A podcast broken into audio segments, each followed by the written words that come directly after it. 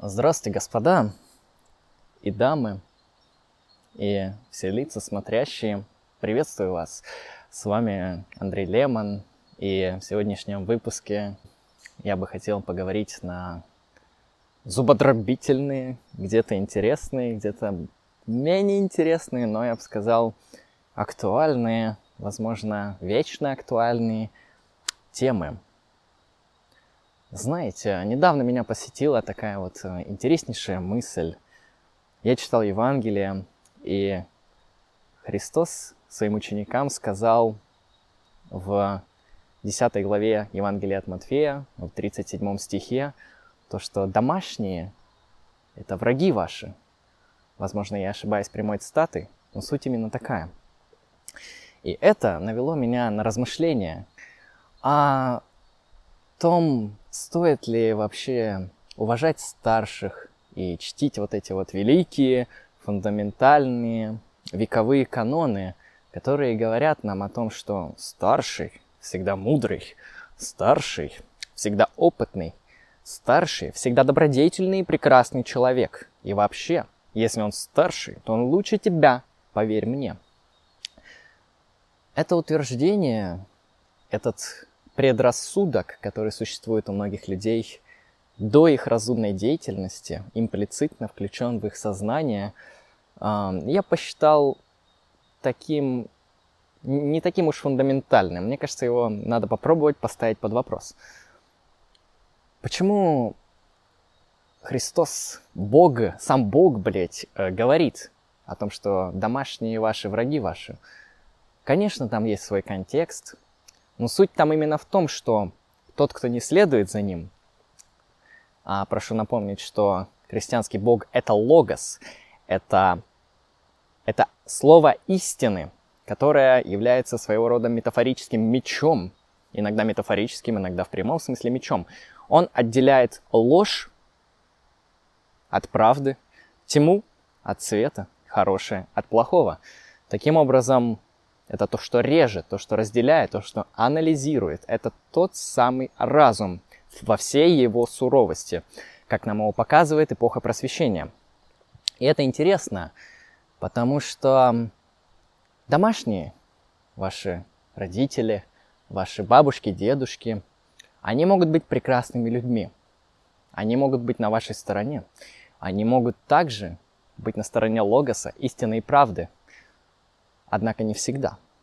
Если они действительно на этой стороне, то не о них идет речь. Христос в Евангелии от Матфея говорит о другом. Он говорит как раз-таки, а что делать с теми, кто абсолютно другие? Они не понимают тебя, они могут не уважать тебя, они могут относиться к тебе хуже, как хуже, чем к рабам относились в Греции и в Риме. Они могут не видеть в тебе личность, они могут рассматривать тебя как вещь, как инструмент, как нечто, что достойно только самой голой, самой отвратительной мерзкой тирании. И это просто мерзость. Это заставляет задуматься, ведь действительно они враги. И что с врагами делают? Правильно. От них дистанцируются. Это называется отступление. Либо на них нападают. Как можно напасть? Понятно, что не идет речь о том, чтобы применять насилие. Хотя в некоторых случаях, в некоторых случаях, о которых мы наслышаны в новостях, и не только, насилие, наверное, единственный лучший выход. Но не всегда же насилием жить. Можно применять разные методы, но первое, что, на мой взгляд, кажется основным и фундаментальным, нужно показать, что ты типа не вещь. Ибо Господь говорит, нужно возлюбить ближнего своего, как самого себя. Это подразумевает, что ты должен уважать как других, так и себя. Ибо ты та же самая личность, ты тот человек, которого надо любить. Если ты к себе относишься отвратительно, мерзко, неправильно, неправедно, не думаешь о своем будущем, настоящем, относишься к себе как к средству и никогда как к цели, то ты поступаешь аморально. Это прекрасно показал Кант, формулируя категорический императив. Суть в том, что я не говорю, что нужно вам делать те или иные действия. Я говорю лишь о том, что многие предрассудки, которые существуют в человеческом мышлении, они действительно предрассудки. Они основаны на каких-то иррациональных, властных и очень странных структурах, которые иногда стоит изнутри разоблачить, рассмотреть, возможно, деконструировать и понять, в чем их основная суть.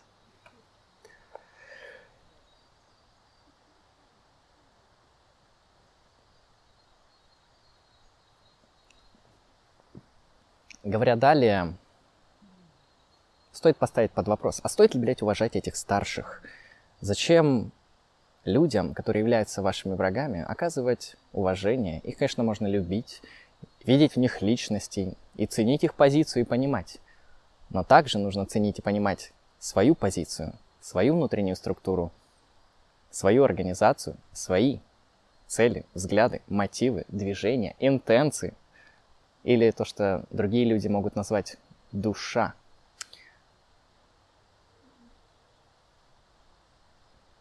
Именно в этом и заключается суть, на мой взгляд, этих строк. По крайней мере, на тот момент, на который я их прочитал. Будьте осторожны, уважая старших бесцельно.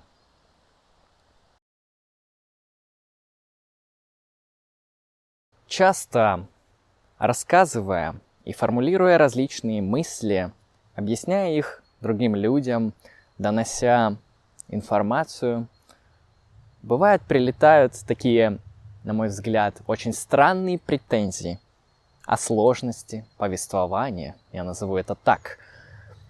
Люди говорят, сложно, сложно, вырубай, делай проще, объясни в двух словах концепцию – которая расписана на несколько томов. Да, это же очень легко сделать. В скобочках нет. Прошу заметить, что форма влияет во многом на содержание, как и содержание влияет на форму повествования.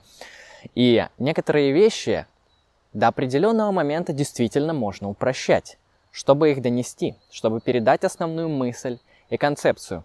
Но Существуют вещи настолько фундаментально сложные, настолько содержащие в себе пласт исторической информации, пласт какой-то философской и иной сферы деятельности, что просто сложить это в 2-3 абзаца, иногда даже в статью, это невозможно. Невозможно физически, поэтому претензии о сложности по повествованию, я считаю, можно посылать доблестно к черту. Или можно еще какими-нибудь плохими словами. Действительно, бывает часто так, что мы встречаем демагогов, которые нарочно усложняют повествование с целью выдать какие-то странные, простые, может быть, э, ужасные идеи или просто заставить кого-то действовать в своих целях. Выдают их так, что это выглядит очень сложно, и сразу нельзя разобраться, о чем говорит то или иное лицо. И действительно, это один момент. Но софистика, манипуляции, пропаганды – это одна сфера. А сложность повествования – это всего лишь инструмент, с помощью которого можно добиваться как благих вещей, так и не очень.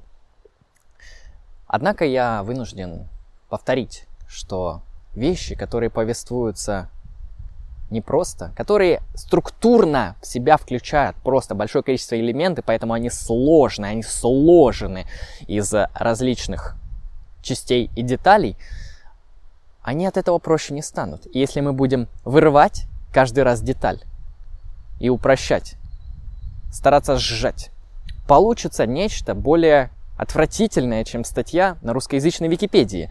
Или того хуже, статья в каком-нибудь паблике ВКонтакте, про женскую философию, а может быть и хуже. Это ужасно. Если мы читаем Канта, мы поражаемся полетом мысли, интеллектуальной глубиной. И в то же время Кант абсолютно сложен. Это действительно так, потому что, чтобы ему объяснить свою огромную трансцендентальную философию, хотя бы какую-то часть из критики чистого разума, ему понадобилось ввести огромное количество новых понятий, переосмыслить старые термины, которые использовались в философии до него абсолютно по-другому, где-то создать вообще новые слова.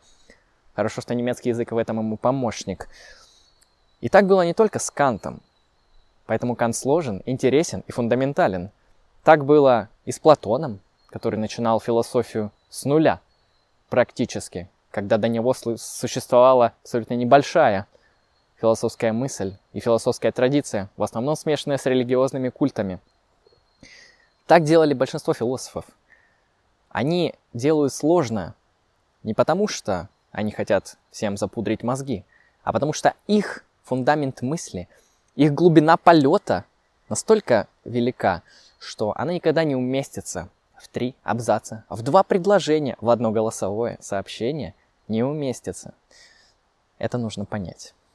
Кроме Канта, сложных философов было после него полно и более. И как раз-таки после Канта мы можем заметить, как появляется как раз-таки та самая линия, которую критикуют за сложность. Но критикуют ее не совсем за то, что говорят. На мой взгляд, ее критикуют за беспочвенность в каком-то смысле. Дело в том, что после Канта в какой-то момент появляется господин Гегель. И многие положения его философии, они сложны не потому, что они сложены из большого количества элементов, а потому что непонятно. Потому что он навевает какой-то туман. Он не проясняет термины. Он использует метафоры. Он использует аналогии и вещи, которые больше похожи не на философствование, не, ра, не на разумное осмысление тех или иных концептов, а на поэтический какой-то полет своеобразный, очень сложный, не рифмованный, не конструированный. В общем, это уже больше похоже на художественную литературу, нежели на философию. Однако, даже несмотря на это, даже Гегель в свое время оказал фундаментальное влияние на развитие всей западной мысли, и не только, и русской, и американской, и большого количества других. То есть это ему не помешало быть величайшим философом своего времени – также, например, и Мартин Хайдегер, который вообще использует некоторые термины, которые на первый взгляд кажутся абсолютно не философскими. Тревога, забота, страх. Он берет эти термины из некоторой повседневной человеческой жизни, из некоторого бытового их употребления и сказания, и придает им философское значение, включает в свою систему. Да, она от этого не перестает быть туманной, где-то сложной. Сложно и структурно, но всегда нужно отделять, где человек пытается тумана навалить, чтобы спрятать что-то ужасное, как это делают некоторые пропагандисты, софисты времен Сократа, марксисты, неважно каких времен, и другие деятели, которые за своей философией, за своим сложным повествованием ставят чудовищные цели, чудовищные вещи и призывают к ужасным действиям. Нужно быть осторожным. Однако не нужно требовать простого, потому что, требуя постоянно простого, ваш разум отучится воспринимать сложное. И сложный полет мысли, полет духа будет для вас уже закрыт. Я считаю, это ужасная трагедия, если для человека закрыт полет духа.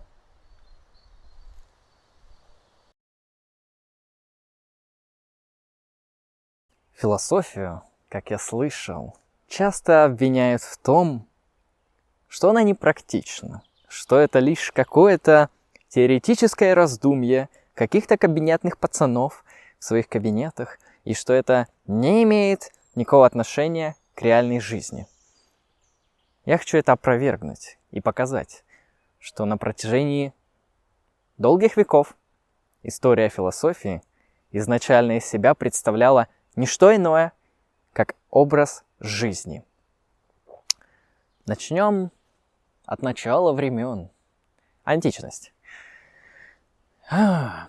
Дело в том, что когда традиционные верования, традиционные культы древних греков, эллинов, эллинского мира начали терять какой-то свой авторитет, уже не представляли тот или иной интерес, когда возник э, так называемый поиск новых оснований, поиск э, новых ответов на то, что такое человек, что такое мир, как в нем действовать, как в нем жить, возникла философия. Если говорить про Милецкую школу, которая делала акцент на некоторое на тот момент около естественно-научное описание мира в противовес как раз-таки мифологическому, поэтическому описанию мира.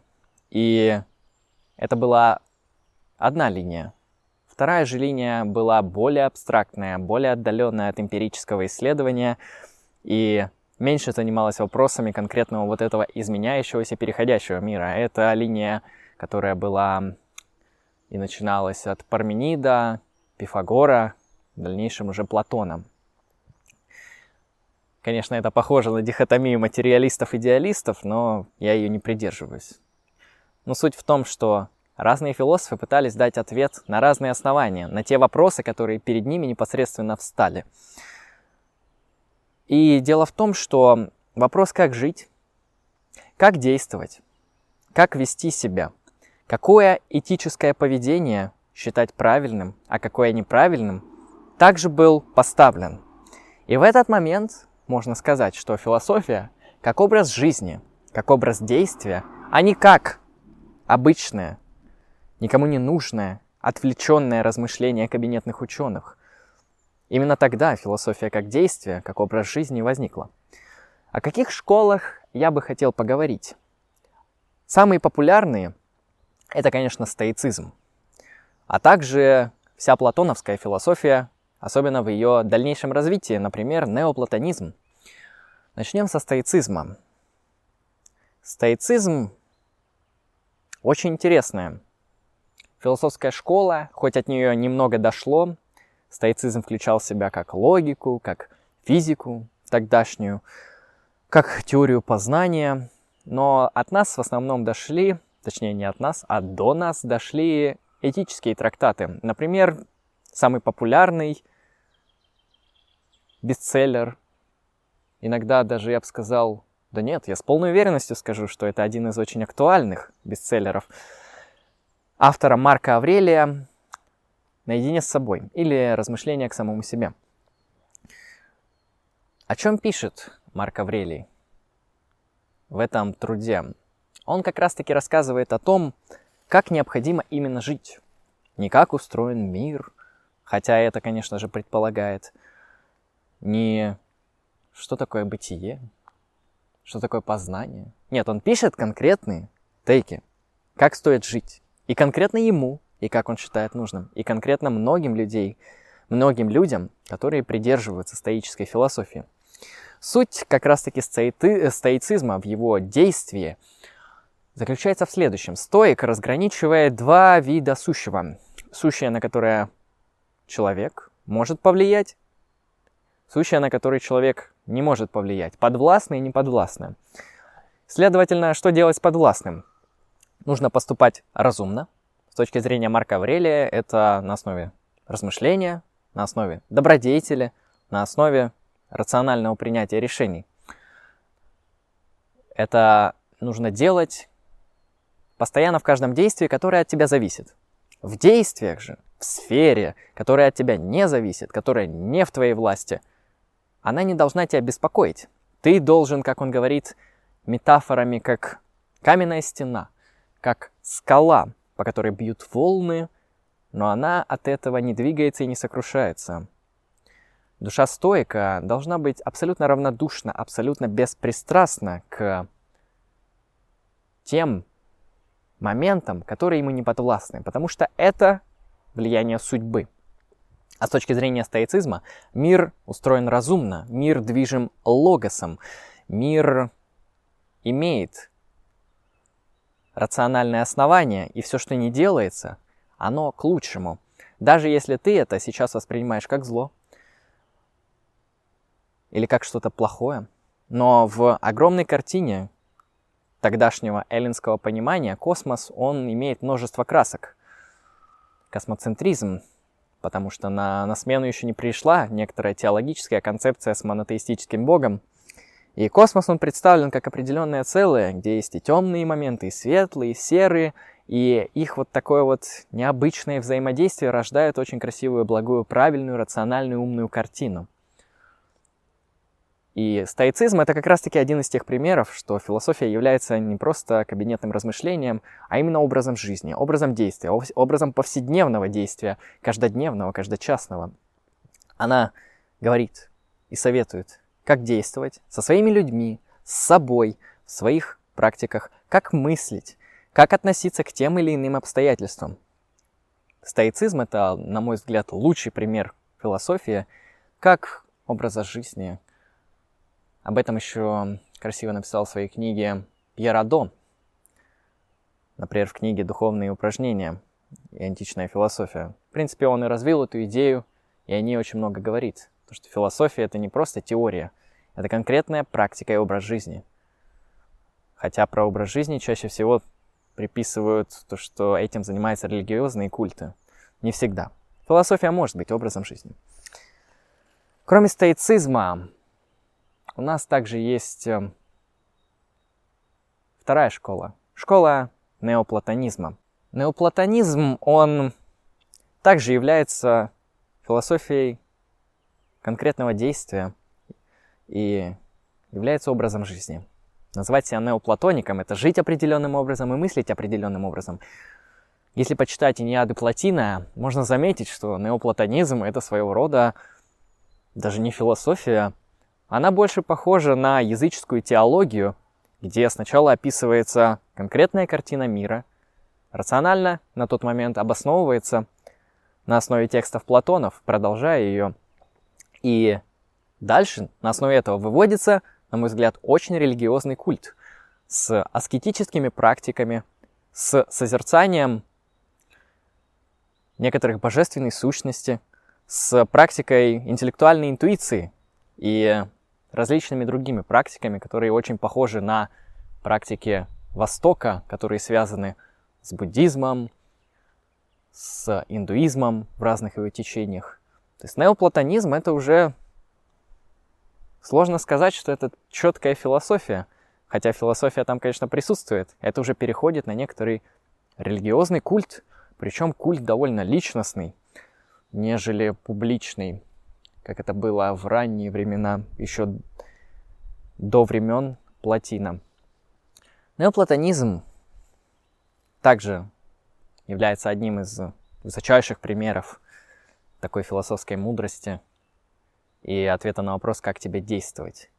А вообще, подводя итог, необходимо сказать, что философия включает в себя раздел этика. И этика, она как раз-таки отвечает на вопросы, как действовать, как поступать, как правильно, как нет. И это уже и есть напрямую действие и образ жизни. Поэтому философия, опровергая тезис о том, что это чисто интеллектуальная, теоретическая работа, это не так. Она отвечает на вопросы, что хорошо, что плохо, как поступать, как не поступать. И она предполагает, что философ той или иной этической школы, той или иной школы философии действия будет поступать так-то или так-то, придерживаться или тех позиций, или иных. Благодарю за внимание. У меня на этом все.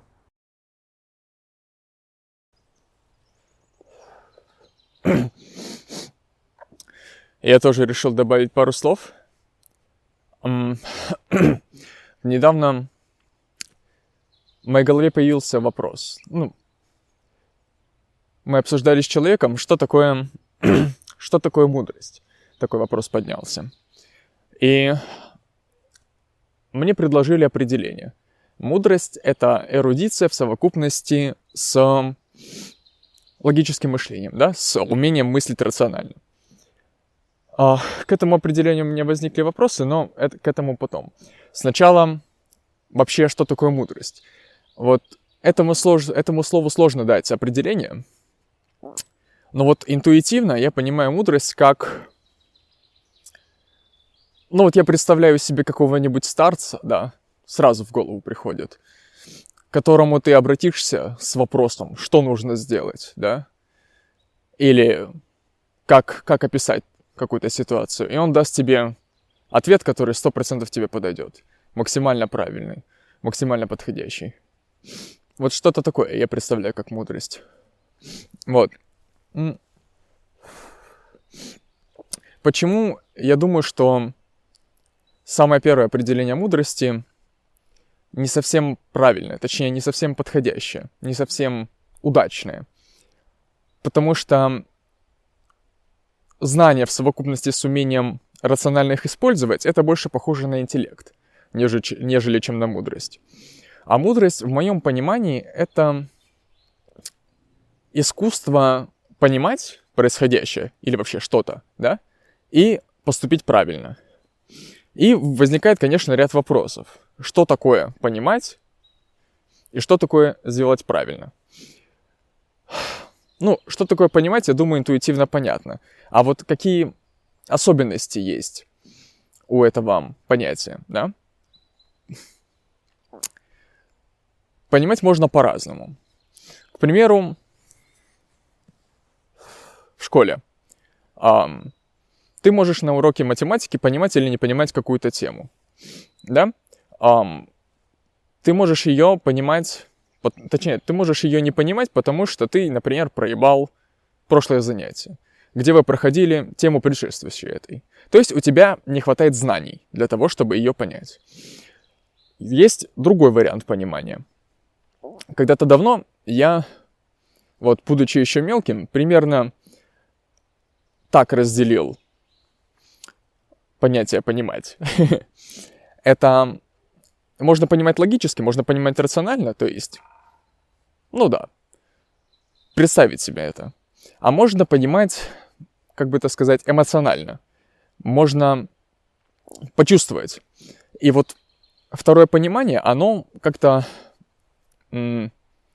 более, более сильно по по воздействию, которое на тебя оно оказывает. Пример. Вот есть разного рода литература, да, возьмем литературу художественную, романы, да, или вообще что-то лирическое. Вот мне в голову приходит книжка Эдуарда Лимонова «Это я, Эдичка». Вот. И автор, пережив некоторые события своей жизни, их, ну, интерпретирует, описывает что-то похожее, аналогичное этому. Конкретно его бросила женщина. И вот я думаю, что если бы в моей жизни ничего подобного бы не происходило, я бы никогда не понял, что, что чувствовал автор, пытаясь, э, ну, рассказывая нам эту историю. Поэтому я считаю, что для понимания каких-то сложных вещей, сложных вещей э, прежде всего в, меж- в межличностных отношениях, да, или в, в таких вещах, как, ну, общество, например, да, философия, политика, важно иметь еще жизненный опыт какой-то. Тогда ты можешь ситуацию, ты, точнее, ты можешь к ситуации, которую ты наблюдаешь, ты можешь ее сопоставить со своим собственным опытом, и у тебя прям мгновенно произойдет установка качественной связи, которая обеспечит твое полное понимание. Даже не полное, а вот более глубокое понимание происходящего. Вот.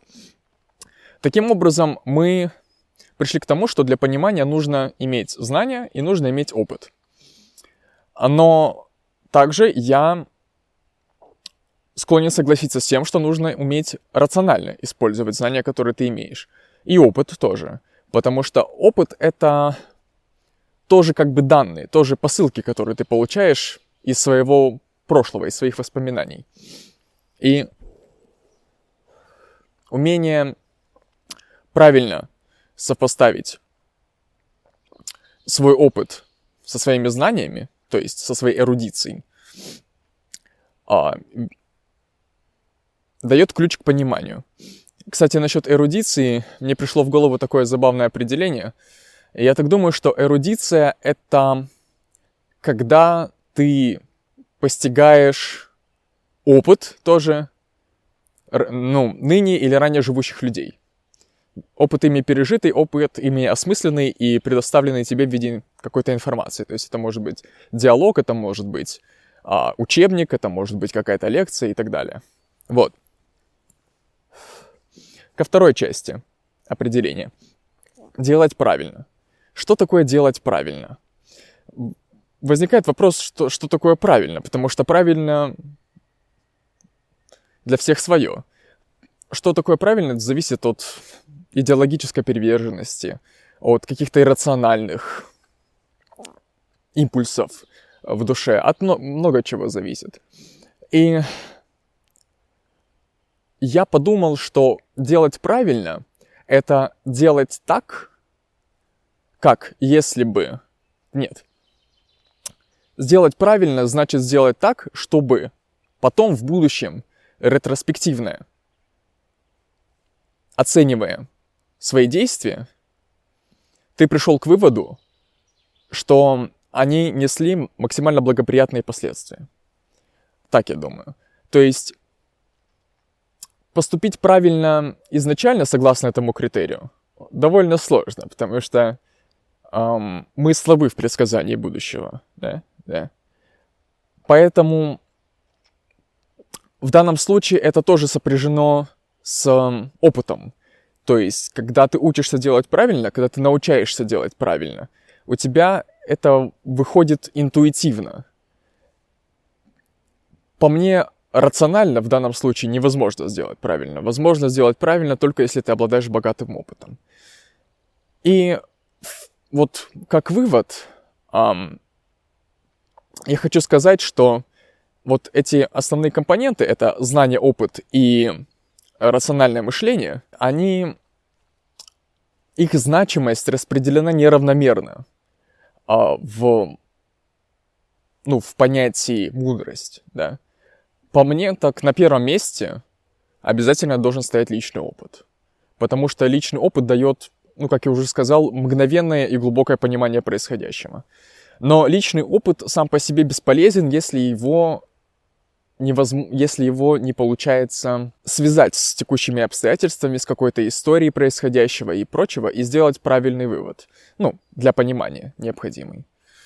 Вот. На, на второе место, да, как я уже сказал, я бы выделил рациональность, да, и самое малозначимое в моем понимании, но не менее необходимое, это, собственно, эрудиция, это личные знания.